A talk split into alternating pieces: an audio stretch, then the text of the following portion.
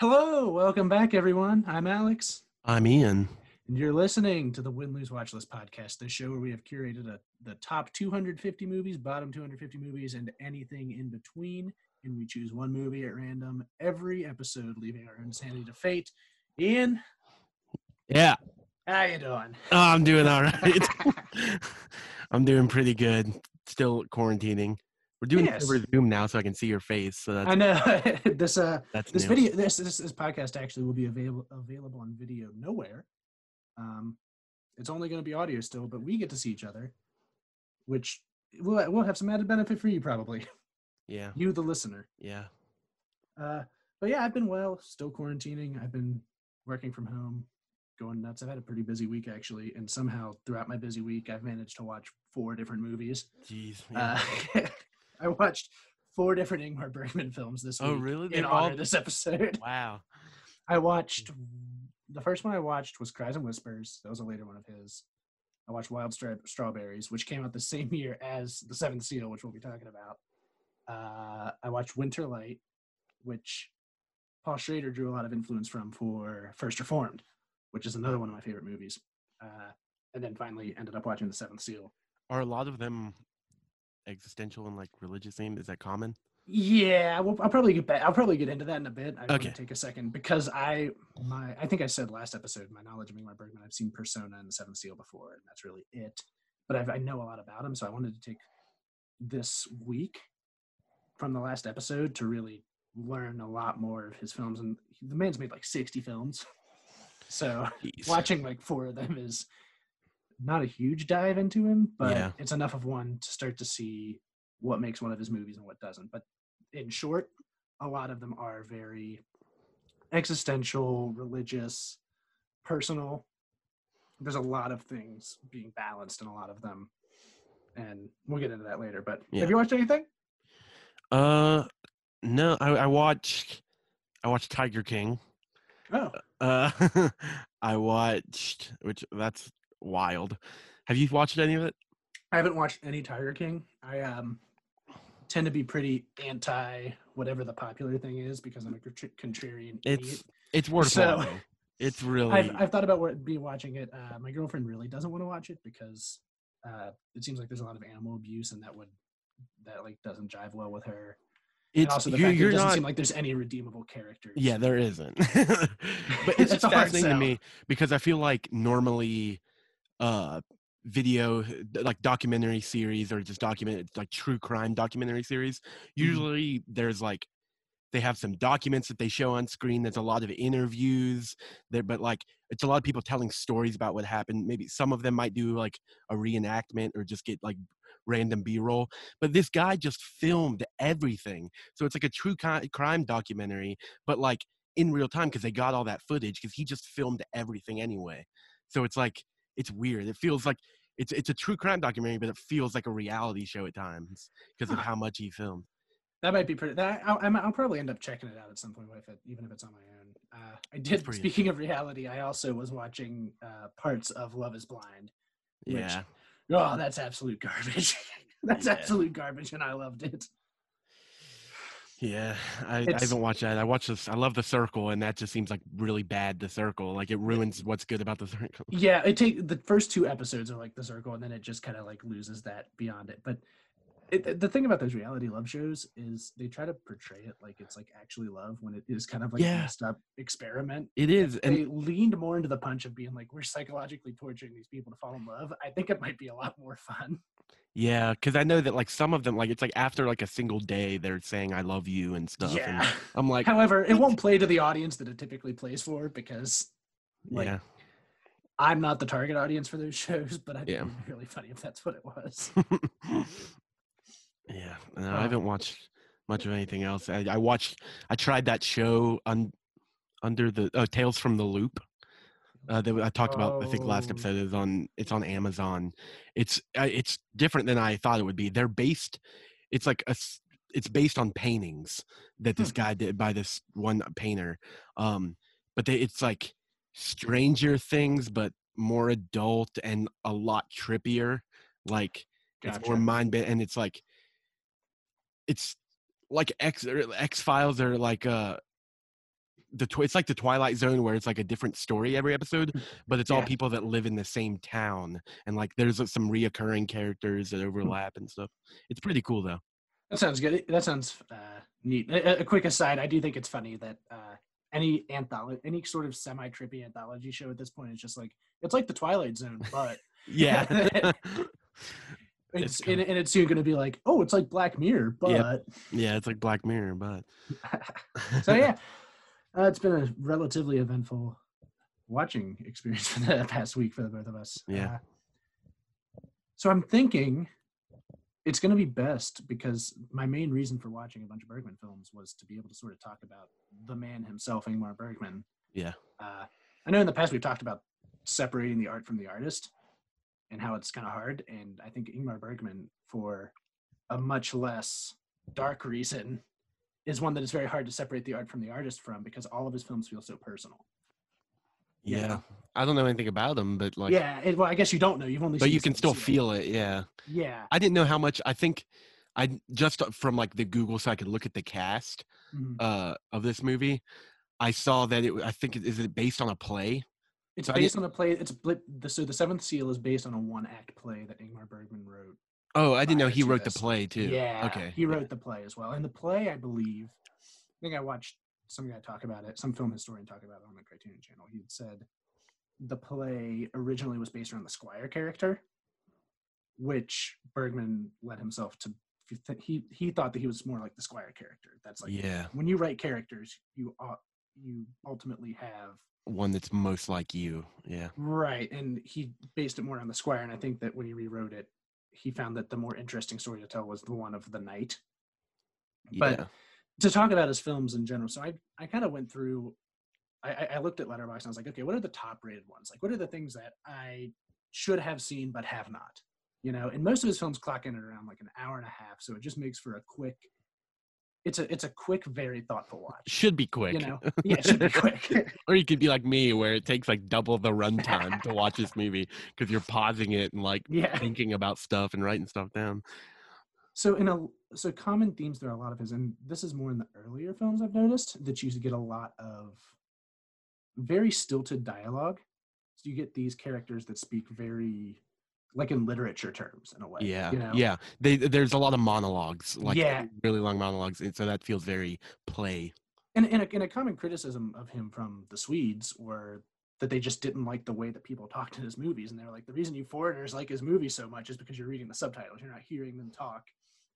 Oh, really? Jilted language. Yeah. I thought it once- sounded like I didn't. I didn't, haven't like watched many Swedish films. And I don't hear that language often, and I, Mhm. w- I thought it was interesting watching it. Like it's a beautiful sounding language language at time, and like I felt like he used the language well. Like and the translation, like some of the writing, I thought was I liked it. So. Yeah, uh, we t- uh, me and my girlfriend we'd refer to a lot of Swedish talk as Hershty Bursty because of the Swedish chef, and uh, this was his least Hershty Bursty film out of all. There's some of the like I think in Wild Strawberries, like it was like, boy, this just sounds like a Uh, the language. the accents are more like Yeah. yeah strong because it was kind of hard to tell that it was Swedish but like they're Yeah. it's dialed down a bit. but- but the uh his films he often writes a lot of himself into every one of his characters um and he'll often use he'll take a small amount of characters and use his story through those characters and having them Mhm. interact in different situations to kind of have this it's it, it, acts as an essay film in a way where you take all of these ideals of characters to position them against each other and communicate those ideals to each other and have these sort of arguments that you may have internally Yeah, yeah. I love that. That's good. That's what I liked about this movie is I know like it like it's how I like any the scripts that I do write and I'm like when I do write stuff, it's a lot of the same like technique of writing Mhm. where I usually am writing like I have a, a project where it's like each character is a different aspect of it, of arguments that I'm having with myself and stuff. Yeah. So like I could feel that and relate to it. and there's definitely a look to his films as well like he has a way of framing pictures and characters within the picture in a really dynamic way Yeah. Um, he also, and this was in more so in Winterlight than any other movie, Winterlight and The Seventh Seal. Uh, the man makes Jesus look like he's in a lot of pain. like, yeah, he did. like the and I, I'm not trying to sound sacrilegious or anything. This is literally how it looks across in the movie because I think in a lot of Christian art, you see Jesus very glorified for the sacrifice. Yeah. In these films, it looks like he's in a lot of pain and suffering whenever Yeah. he's shot, whether it be behind Antonius in the Seventh Seal or with the main priest character in Winter Light. You see just this really just suffering man up there, Yeah. which adds a lot to a photo. It does. That's that's a good I point. do think uh, it's. Pro- oh, I do think right now it's probably going to be a good idea to say that this episode will probably get into some religious talk, probably mostly Yeah. on the Christianity side, or at least and- yeah my, I, have a, I definitely have a lot to say that it's about death and like it's pretty existential the film is Mhm. existential so it's going to be hard not to get existential ourselves yeah, and, and there's going to be a lot of existential existential talk. So if you're very prone to existential panic or something like that, listen forward. Uh, don't listen forward. It, the different show notes will tell you where to go if you don't if that's not your jam to listen to and if you just want to find out what we're watching next week. yeah But I think it's going to be a great discussion. Uh, another thing about Ingmar Bergman is that he was brought up in a stereotypical Christian household. okay that makes sense yeah that the sort of like this is x y and z you do x and you, the whole religion thing and hmm as he grew older he sort of in a sense grew out of that and grew more into the spiritual sense of things that you see in the movie and a lot of yeah. his earlier films rather like around the time of the 70s not earlier that's his middle sort of films i would say but around that time it seems it becomes a lot more inquisitive of religion versus spirituality. Yeah and, and i think that's where i related to it a lot like i'm, I'm but I, it's weird because a lot of that's a common story for like if christians go through like a deconstruction phase they like there's also reconstruction where you're like figuring out where just the spiritual like truths are in the religion that you've just deconstructed. And that's the reconstruction phase. I did a weird thing where i went through the deconstruction phase but from a starting point of atheism. Mhm. and so then i ended up like i but now i'm like way more spiritual but i like look at all like all different types of spiritual traditions and try to find the truths that feel intuitively true to me yeah. uh, but not necessarily like st- sticking to any one dogmatic religion. So like there was a lot of like themes in this that definitely resonate a lot with me and i might get a bit more in like i might talk a bit more about that stuff than i would on the normal episode so yeah. there's another warning and and even myself like i i'm sort of the opposite like I, I guess maybe not opposite but inverse in a way of you where it's i grew up in a very dogmatic uh life where like christianity was the religion you do yada yada. Yeah. And since then i've become much more critical of that but it's hard to say one way or another what i do and don't believe because Yeah. So little answers out there and i think that this film being the seventh seal uh, does tackle that really well yeah and a lot of Ingmar Bergman's films do. I know I have time to keep saying that. Uh, Cries and Whispers, which I had watched, it, it's a lot less religious, hmm and it's more sort of about family drama. Whereas Wild Strawberries is a man growing old and approaching death and approaching the end of his life.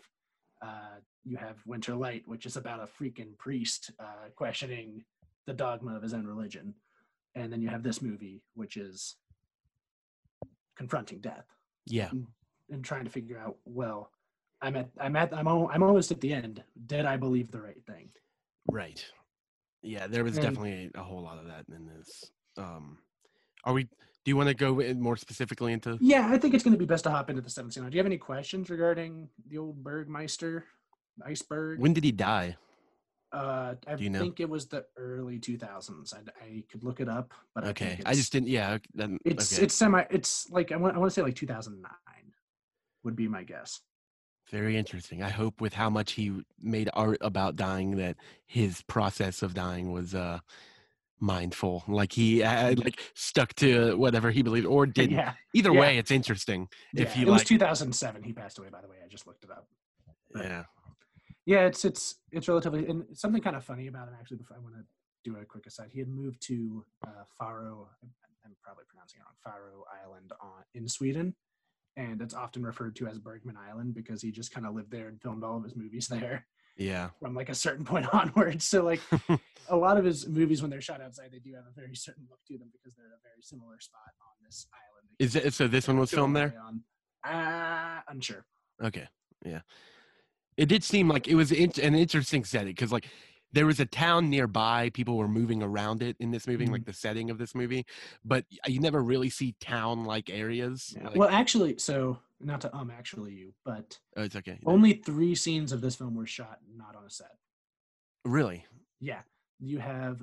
So we're going to talk about the Seventh Seal now. And there's Yeah. no spoilers of this. Like, it, it, if you think that there's spoilers, I don't know. Just go watch it. It's on YouTube. It's an hour and a half. Go watch it and come It's on. YouTube. Oh. Yeah, I just looked it up. Actually, you can watch it on YouTube for free. Uh, or you can get the Criterion Channel, which is an awesome subscription service, and we're not sponsored by them. But if you want to sponsor us, yeah, that'd a cool. Criterion Channel. um, so yeah, we're gonna we're gonna get into it. So the Seventh Seal, there were only three outside locations. You have the first, the opening scene where he's on the beach yeah. and the old death dude greets him. hmm That's an outside location. You have the scene where Antonius first meets the actors on the hillside and they're eating strawberries together. Yeah. That's an outside location. And then the final scene where they're doing the dance with death to, you know, die. Yeah. Like on the hill. Yeah. on the hill. That's outside. And those are the only non-set shots. Like the sets are often like outside, but they're blocking a bunch of stuff with these props. I kind of see that, and I kind of like notice that like around his around like their tent and caravan and all their stuff. Mhm. Like there's a lot of peering through bushes that look conveniently placed. Yeah, but it, it looks timeless. It know? does- Like, it looks does. like you're This watching. movie, like, it, it looks like you're like, wait, when did the Crusades happen again? Like, was that was that able to be shot in 1960? yeah, no, it's like it's it's I I, I haven't watched very many. I mean, I've wa- I, I watched black and white films, but I've never I never watched like black and white films that are also take place in an older time. Yeah, I watch like Jerry Lewis movies or something. yeah. but uh, it's, it's a weird. bit- wa- it's a bit weird to go back and watch. Like you have to like sort of transfer here. Like, okay, so I'm in the mindset of somebody in the 1960s watching a movie about the 1400s, yeah, and you're like, oh, and it's not even. So it's like I'm watching that while also under the context of it's an entirely different culture. Like Mhm. you're watching a Swedish film, so like there are things that are like, okay, I got to kind of get into this. Yeah. Yeah, But it's it's an ultimately universal film because it's if you haven't watched and you're still here, it's a film about confronting death.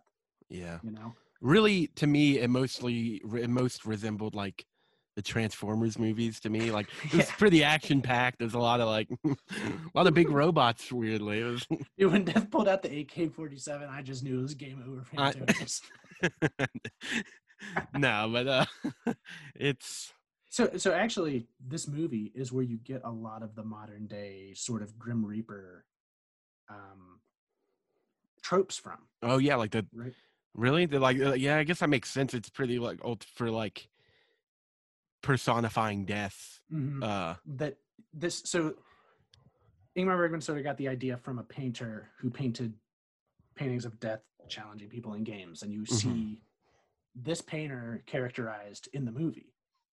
Like that's actually like Yeah, I he's mean- credited as the real painter. Like that's That a, he's supposed to be credited as a real life painter. So Yeah. that was the influence for that, and this is the, sort of the first time it's on film and moving picture that you see a personified death. So like That, yeah, because I mean, even in the film, he talks about that. That's like he's like, "Are you good at chess?" And he's like, "How'd you know?" And he's like, "I, I." It's like in fables, not fables. I don't know what he's. I've seen some pictures or something. yeah, he's like legends and stuff. So like, that's the idea's been around, but just never adapted to film. I yeah. guess. yeah, and, and I'm sure as soon as I said that it was a common trope, you have a few things pop into your head. Like you're like, oh yeah, like the first couple that I think of are like, oddly enough, the Grim Adventures of Billy and Mandy. That was the first thing I thought of. Um, I, I also think of the Devil Went Down to Georgia, the song. yeah, the song. playing the devil in a fiddle match for the soul. But Yeah. this is the only, maybe not the only time, but this is the main time in that trope that I think you ultimately see the person lose to death. Because Yeah. it's the only one that's not it's not playing it's playing it straight like it's like you can't yeah it's it's not trying to be like you can just like beat death it's saying death is inevitable and how do you react to that? Yeah death will pull out all stops to beat you. Yeah there's also there's a lot of weird uh pretty good themes for right now as well as like social distancing and the plague Yeah, going the around. plague. like there's a social distancing scene where they make that guy that has the plague stand like away and she won't give him water. That could happen. We're, we're headed there. I think since I think since our pianist episode, we've related every single movie we've watched to the coronavirus. Yeah, whether somehow. whether that's all from the movie or just our projections, it doesn't Yeah. matter. This one, I mean, it was a plague, so that's no, th- this one is probably the most legitimate of all Yeah. comparisons because it's like anytime you're faced with a moment where you have to confront death, like this is going to be the movie to go to. I do think a lot of I I really like a lot of the dialogue in this film. Me too. Oh, I wrote. I quote. that's part of the reason it took me so long is I like literally wrote down the quotes because they were so interesting too. There's some incredible quotes, and uh, so much, so many of the conversations with death, with death, are so cheeky, but yeah, also so smart and profound that it's great. And the way death looks, he just looks so menacing and ominous. yeah, and the the, uh, the character it was the characters were so like it was so much deeper than I expected them to be, especially Mhm. the main character. What's his name? I wrote it down. Antonius. yeah antonius uh but like I, I just really like the way that they approach his character's relationship to death and like questioning the faith i mean obviously it's it feels like it's the theme of the entire movie just projected through him like really intensely Yeah. but, But even then, it's a lot of the other characters as well. So many of the other characters have such defined traits that you feel like they're often battling each other. Like you have just even between the squire and the knight, like the squire has such a negative and pessimistic view towards the world, like towards death and religion, compared to Antonius's sort of yeah wonder towards it. you know? well now that he's confronted with its inevitability kind of Mhm. uh i feel like that's like through the entire film we're seeing a character that's a little different than he has been his entire life like Mhm. because he's what you notice him like looking at his hand and with new appreciation he's hit with this like gratitude bomb because he knows he's gonna die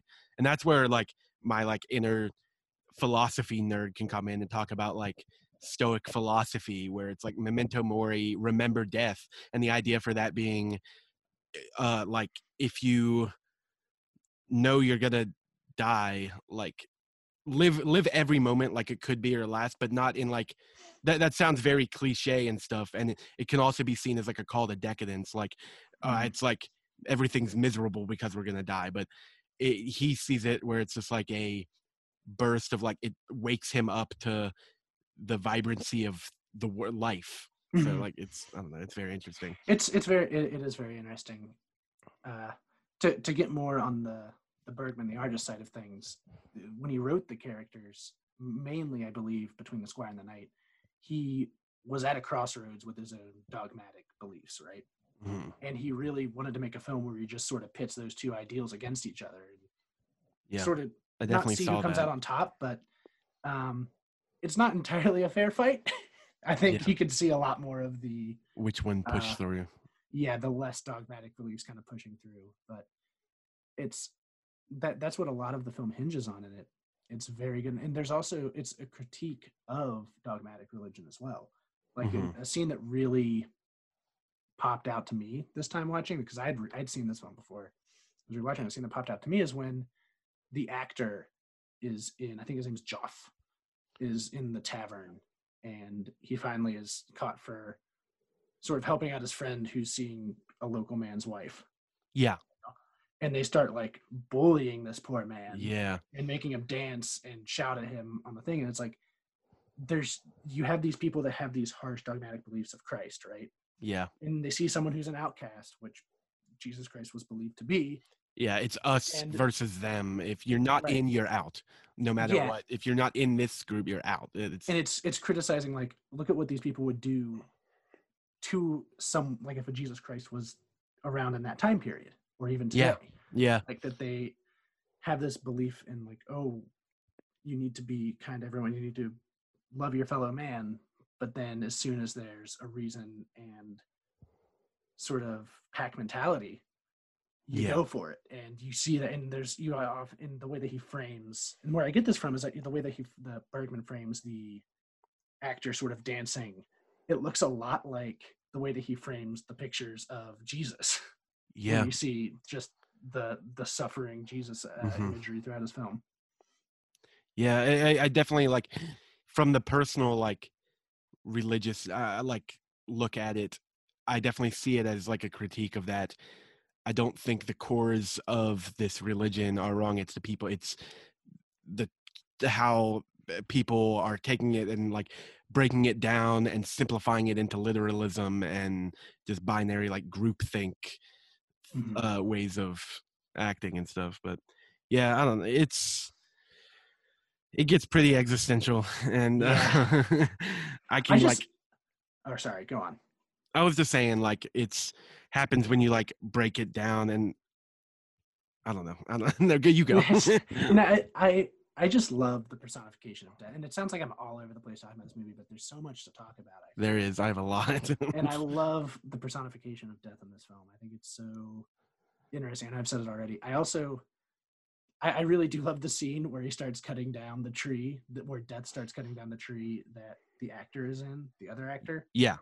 And it's like it plays out like a Looney Tune scene where it's like your time is up. It's like, oh, I've got a show Yeah. canceled due to death.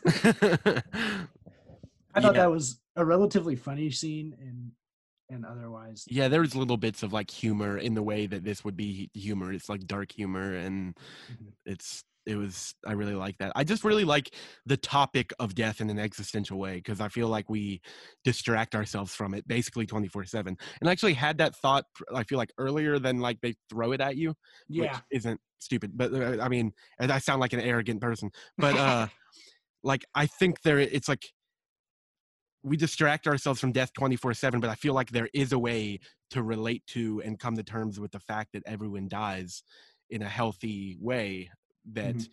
the, if you're confronted with and i like that this movie kind of like forces you to pay attention to that and forces you to remind you of the fact that of this existential fear that everyone has Yeah. and because i feel like like i had that thought and then during the movie one of the characters like right, right after i had it literally says that. He's uh he says um during like he has the confession his like confession scene to like yes okay. i was literally just about to ask you was it during the confession scene where he thinks he's talking to the priest and it's actually death? It's actually death because yeah. the first time that i watched the film that's when i had that too because i was like holy crap okay i get this now like i'm on board with this movie. I understand what it is and that's like it in my memory that scene was very early on or that scene was very later in the film but like Yeah. rewatching it like it's like around like the 20 minute mark Yeah. but I, in my memory like i thought it was like way later in the film but for some reason it's at the very beginning and it's it's kind of and it, and it works on so many different levels because you have the questioning of dogma you have death saying i'm going to pull out all stops to trick you in this chess match yeah he, he's conce- he's conniving and tells him hey i'm uh, to, what, what are you what are you planning to do against this death fella in this chess match Yeah, I think that's the scene that really grabbed me in this movie. Like, Mhm. like, like with the depth of like that character and stuff. And you said that some people criticize like the dialogue and stuff, and like, but like his like model. I just just a few of the quotes because there's way too many. I wrote down uh, like the, it starts with I want to confess as best I can, but my heart is empty. The emptiness is a mirror in which I see my own face, and it fills me with loathing and horror. My indifference to my fellow man has cut me off. I live now in a world of phantoms, a prisoner of my dreams. So, this is I- I pretty did- emo. it's pretty emo. I, I actually had a thought between this because I was, or in like throughout this, I was like, man, a lot of this dialogue is very genius. And then I had the following thought: it's like if you took a snippet of any of these quotes and put it in front of a picture of the Joker, uh, I wouldn't be able to tell you it was from this movie. but like i mean I, I think the big thing that i got out of like the overall theme of death and like uh at least that maybe i just projected onto it is that it's not about knowing it's about like coming to terms with your perpetual mm-hmm. unknowing and, and you get that in the very, not the very final, but the second to last scene where this he goes to take, I think it's like the seven people or six people away, and each of them has a different reaction with it, like Yeah, to yeah. death. yeah it's it's about like finding like it's a beautiful transformation in a way that comes to term with that comes to terms with like your perpetual un, like unknowing and you can kind of come at peace with that and i feel like that that's what faith is is not it doesn't have to it's not uh faith faith I, and maybe i'm misinterpreting what you're saying but faith is making yourself comfortable with the unknowing yeah that's what i was saying it's like Yeah. exactly what faith is it's the difference between theology and epistemology uh, epistemology uh Yeah. and it's just like I don't know. yeah, I, I I really like that discussion and kind of forcing you to have it, and the different like. I like the way it hits him with like that gratitude bomb. There's that scene that you mentioned where they all have the like meal on the hill, mm-hmm. uh, and I just like absolutely love that. Where like, first of all, that's when she's she says, what does she say? It's something about uh, she says they won't. Love is the blackest of plagues. or someone says that. that's I pretty. gotta amazing. tell you, you could throw it on top of a Joker, a picture of the Joker, and you wouldn't be able to tell the difference between this movie and. uh, Oh no, that's the two guys in the bar. The uh, squire. Which why does the squire Yeah. look older than the than his, the guy the he's serving? Squire looks old. looks way older than the guy he's serving. Um, and he's like, "I'm a young man." He says that at one point. And I'm like, "Are you?" Uh, but he says, "If everything is imperfect in this imperfect world, and if if everything is imperfect in this imperfect world, life is perfect. Love is perfect in its perfect imperfection." and that's beautiful too. If I hadn't messed it up. Uh, yeah, you you would have been well as an actor on this movie. yeah, but uh, I, I Yeah, but- wanna, oh, go ahead. Oh, so I do want to go back on something. I had said that this is the only movie where sort of death comes out on top and nobody wins, right? Yeah. Like nobody can beat death. I am sort of wrong in that statement because I was thinking back on it. And in that last scene of chess that Antonius is playing with death, he manages to signal to the actor and his wife to be like, go, like, death gonna be getting you. You need to go right now. And there's sort of a cheeky line where he's like, I am inescapable. And they're like, we need to escape. And they managed, the actor and his wife managed to escape death by leaving Antonius because death comes and sweeps up. But it happens anyway. And it'll end up happening. Oh yeah, I guess you. But yeah, but and that's what I'm saying. Like, you don't Yeah. know that death is coming for them yet. It wasn't their time, Yeah. so it's not necessarily that they escaped it. They just it wasn't their time. Right, but uh, at least the way that the movie presents it is the idea of them saying we escaped, coupled with Yeah. yeah. saying I am inescapable. I I will always be there. It, it- you do get the idea that they had escaped death, even if eventually they will obviously find death. yeah. Oh, but yeah, and that scene with where they're having the meal on the side of the hill, you can Yeah. see that he was hit. He's hit with this gratitude bomb, and he starts while they're eating. He like goes into like gratitude for like the milk and stuff. Where I found it really interesting because I saw that as he's basically uh, not as he's just like practicing gratitude, but he's he's give he's saying grace without the dogma attached. Yeah, He's it's it's real grace. It's not it's like real grace. it's not saying it for the sake of saying it because you're told to say it and you're Mhm. told to pray and you're told to be thankful. He's literally like he sees the vibrancy because he knows he's going to die. And I think that is Well, and then- the origin of grace and then we build a lot on top of it. Yeah. So you also have that coupled with as soon as he has that grace, he goes and plays, I believe, his second scene of chess with death. Yeah. I think it's the second scene, and It- he ends up it, the the whole point of the move is that I think his knight gets taken and he ends up getting Death's queen or something and getting check in the match. Yeah. You know, and you have this moment of intense grace coupled alongside a, an astounding move of him sort of tricking Death in a way, but not really because Death proved himself to be all knowing. But Yeah, then death he like believes is tricking Death in this sense of immense grace yeah. and But- it, it's a it's very it's very paralleled together. Yeah. And then death switches it back on him by like talking about the the guy and the dude and his wife that they just had lunch on the hill with like threatens them. But yeah. Yeah, so a, a lot of the chess scene, like I think there's four chess scenes, maybe there's three. Um, I think you have the opening chess scene where Death chooses black, and then uh, they start their match. Uh, and I believe you have the second chess scene, which is the one I just talked about. And then the third chess scene is where uh, Antonius is really just really trying to prolong his stay on the planet. You know, like Yeah.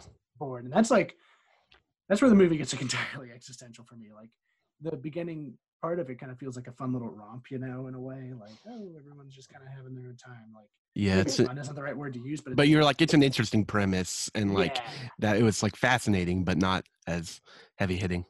And then when you have him trying to mess up the boards like this, no, I got it. I remember where they were.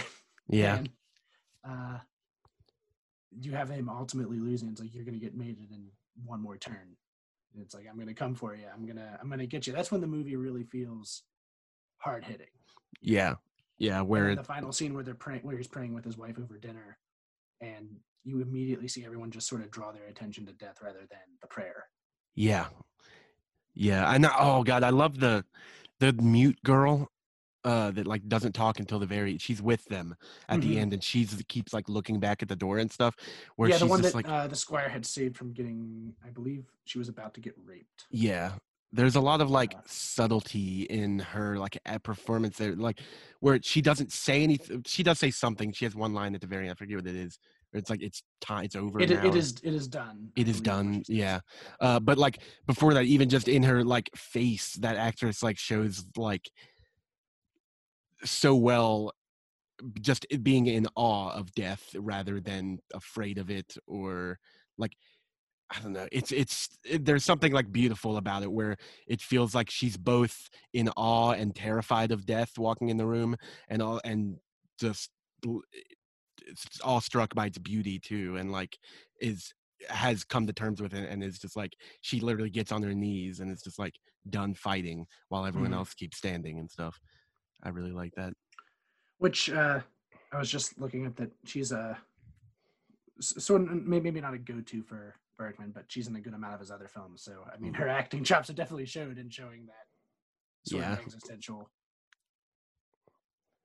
I guess, completeness. You know, yeah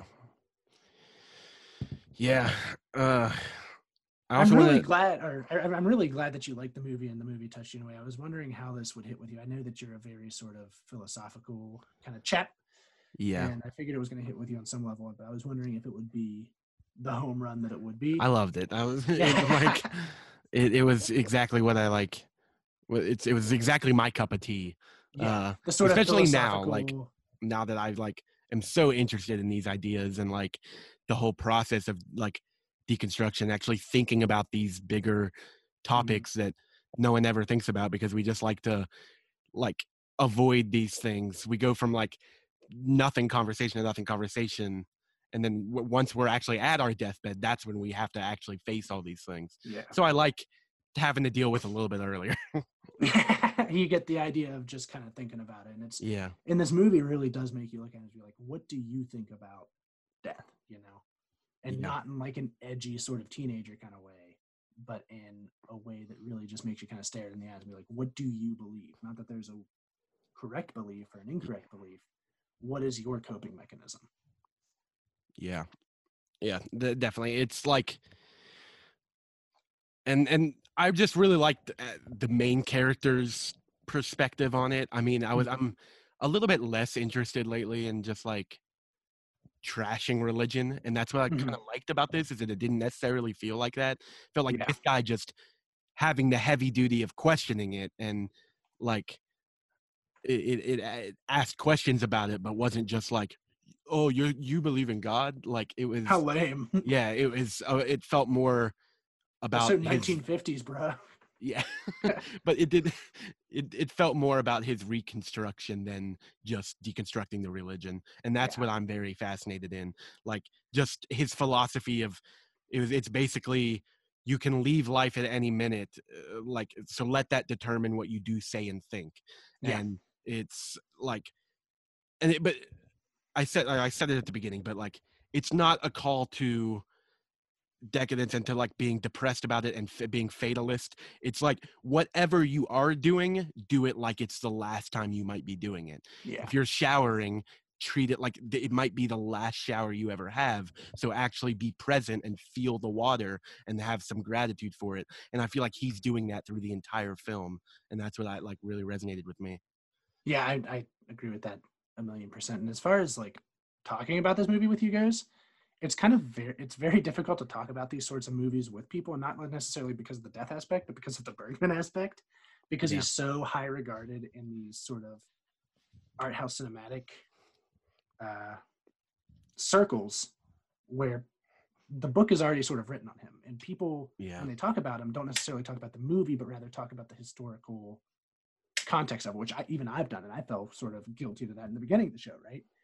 And it's nice to have somebody to talk about it that you you had no idea of what this movie was Yeah. what the historical context of it was and you can watch it sort of just as a movie. And watching historical films i kind of get into i like the history of cinema. I think it's a very interesting thing right? Hmm and it's sort of hard to distance that watching a movie and just sort of like taking it in as a piece of media and letting it hit you you know And i think that's often lost on a lot of people. You have sort of just people looking at the grand scope of an artist's life like how the thing was made its effect on other films its effect on other media and you just you lose sort of the discussion of well, what do you think of this as a movie? I have a good tie-in, sort Yeah. of like Jesus Christ. Uh, yeah they get yeah, they like get locked onto the facts about about that and like what's history, what's true. It's just not about proving what's true and untrue. It's about an inner transformation now and his teachings still being applicable now. Instead of like making it about, it's about uh, it how it moves you rather than the facts. And that's my personal opinion. I'm not gonna. But no, it's these movies, and I was actually maybe not dreading talking about this movie, but I was wondering, I was like, how are we going to talk about this movie? Because I feel like the book's already written on it. Yeah. You know, but it's not because you're someone who just watched it knowing nothing about it, and it hit you in an entirely different experience, and you're able to experience it separated from a lot of that. Obviously, the next Bergman movie you watch wouldn't be like that. Now that you have a bit of context with it, which kind of can be one way or another, but I mean, you'd still be able to enjoy it on its own. It's just interesting.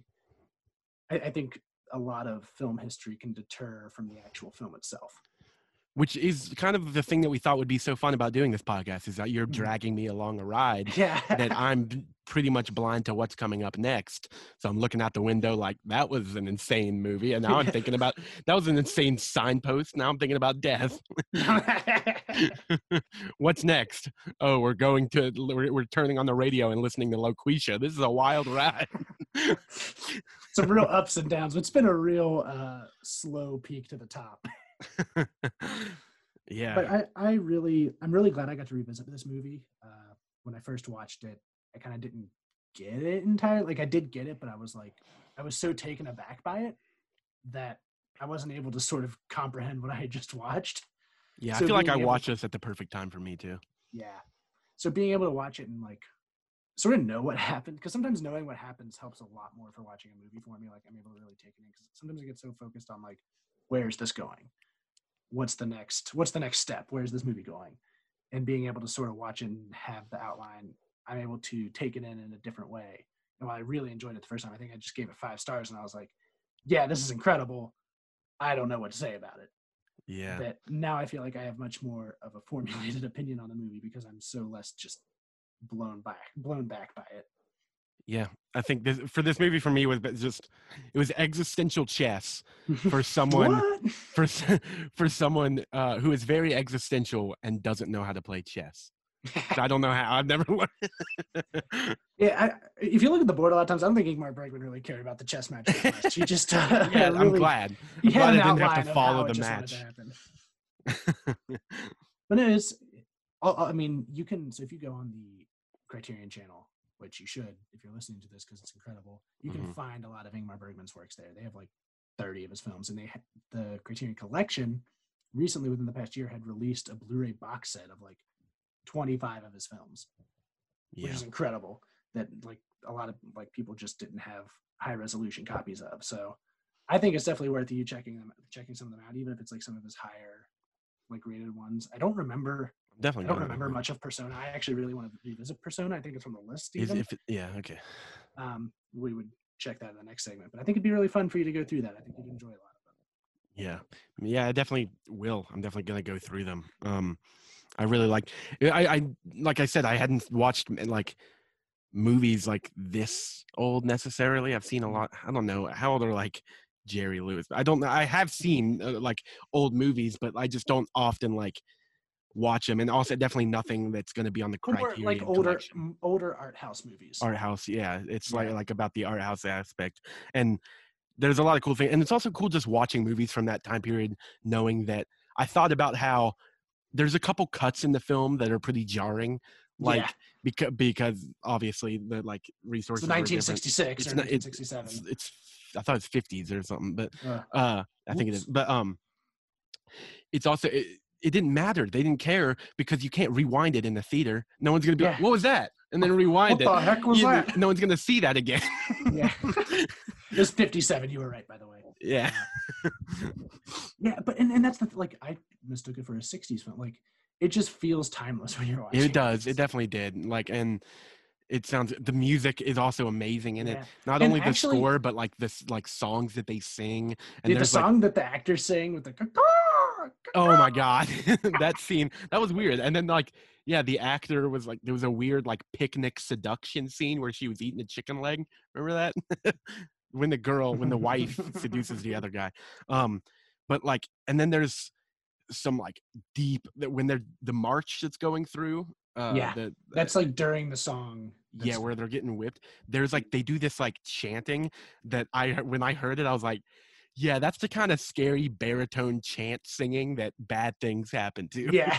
and it's like Latin. It's like Catholic Latin Yeah. Christian songs. it sounded It's gnarly. Yeah. it sounded eerie like the the score is awesome there's a part when And, uh, so the squire hits the guy in the eyes or like pokes out his eyes or something and Oh there's no God, audio yeah. there was no audio for like him hitting him or anything and that was a little jarring but still Yeah, that's but for that like, time it's It's hard to show a lot of hyper violence at that time. yeah definitely And get your stuff funded. yeah That you could tell that he was attacked, but you don't really know how. But I, I think just an incredible film. I'm really Yeah. glad. I was wondering how it would hold up on a rewatch for me. Uh, it held up incredibly well. And I do also want to say, if you're interested about sort of death as a character in a way, there's a great Lindsay Ellis YouTube video. She does a mini canon series. She does loose canon series in which she will take the way something is portrayed in media and will sort of go deep into it. And she does one on death personified, and it starts off sort of basing it around the Ingmar Bergman representation of death in this movie, The Seventh Seal. And I think it's worth a watch. Just type in like Lindsay Ellis, loose canon, death. Okay. Yeah, It's definitely a- watch it's a. It's a good, it's a good watch. Yeah. Uh, yeah, I, I really don't have anything else to say about this movie. I think yeah, I think that's pretty much. our wonders about it. Yeah, I think it's pretty. It speaks for itself. It's it's really good. I. It's not for. I'd say it's not for everyone, but it's pretty good. Like it holds up really well. It's not boring. I wasn't It's bored at any universal, part like- of it. Yeah, I wasn't really bored. Like so, absolutely. Especially like if you don't normally watch these type of movies, like it's definitely a good one to ease Yeah. yourself into this. Uh, like like older films. Yep, absolutely. Five stars, no looking back. Love it. Five stars too. It's one of my. It's one of the favorites I've watched in a long time. Hell yeah. That's what this is for. Watching the movies that will be your new favorites and your new most hateds. I think that might be the best segment to take us into oh, the God. segue. I'm so take us scared into 'cause, our randomizer. like we've had some good movies lately, so I'm yeah, we've been living high on the hog. We high on the hog. the hog hug, if you will. yeah. Oh, yeah, no. yeah, I'm I am so terrified of what's gonna come next. That like maybe more so I like I always sort of say I'm scared because we what's gonna be next, you know? Yeah. Yeah. Uh, this is the time I'm probably the most scared. anyone who uh, wants to see the list that we're randomizing. It's uh, on our Twitter at Win Lose Watch uh, on Twitter.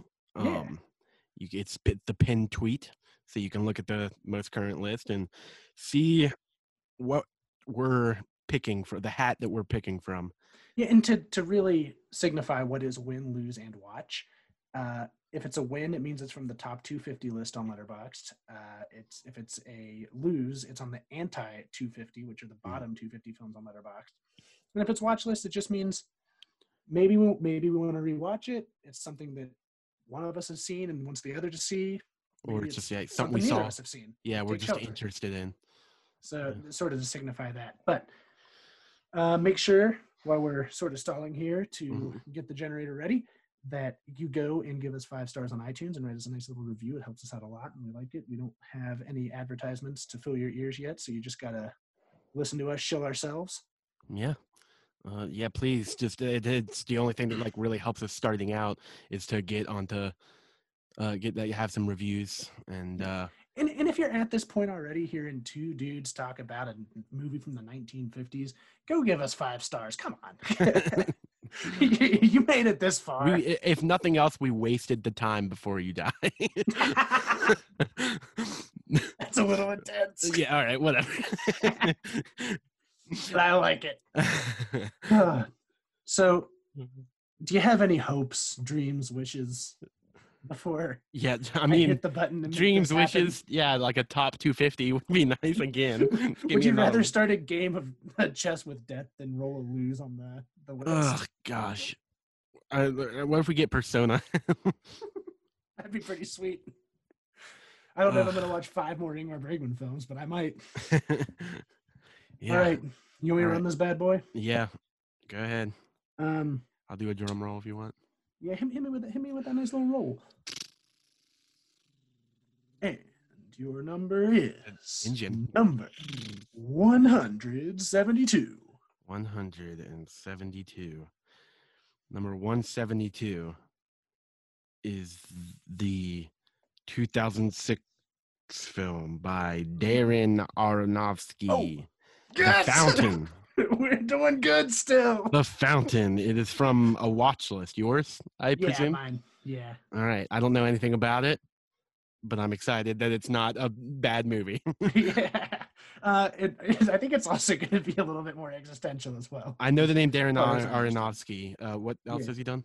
Uh, he did Black Swan. Okay, He's done Mother. He's done the Jared Leto druggy movie that I can't remember. Okay. The heck is the name of Requiem for a Dream? Yeah. Yeah. Okay. All right. Cool. So Um, yeah, that's that's a good.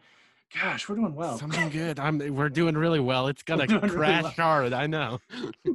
you can't have I'm a, actually- a peak without a like trough. like part of me is almost wanting to lose just to sort of like rip the band-aid off and be like, well, we got to do it. Yeah. But I'm. or at least like just for group suffering. But it's nice that uh, we get to watch this and sort of talk about it. Uh, Yeah. We. Really do not know much about this. Like, it's another one of those that I've wanted to watch because I saw it on some YouTube thing where it's like, oh, that looks like an interesting movie, All right. and that's cool. that. Let's go into it blind. Uh, you Yeah. can check the description, and it'll say where you can watch that film, and also just other timestamps for your Yeah, I, I think uh, I don't think we have anything else to show, do we? No, uh, I think we're okay. Can. All right. Well, I will see you very shortly, and by very shortly, I mean the next episode. Yeah. And we will be entering your ear holes in the next episode. All right. Bye. Bye.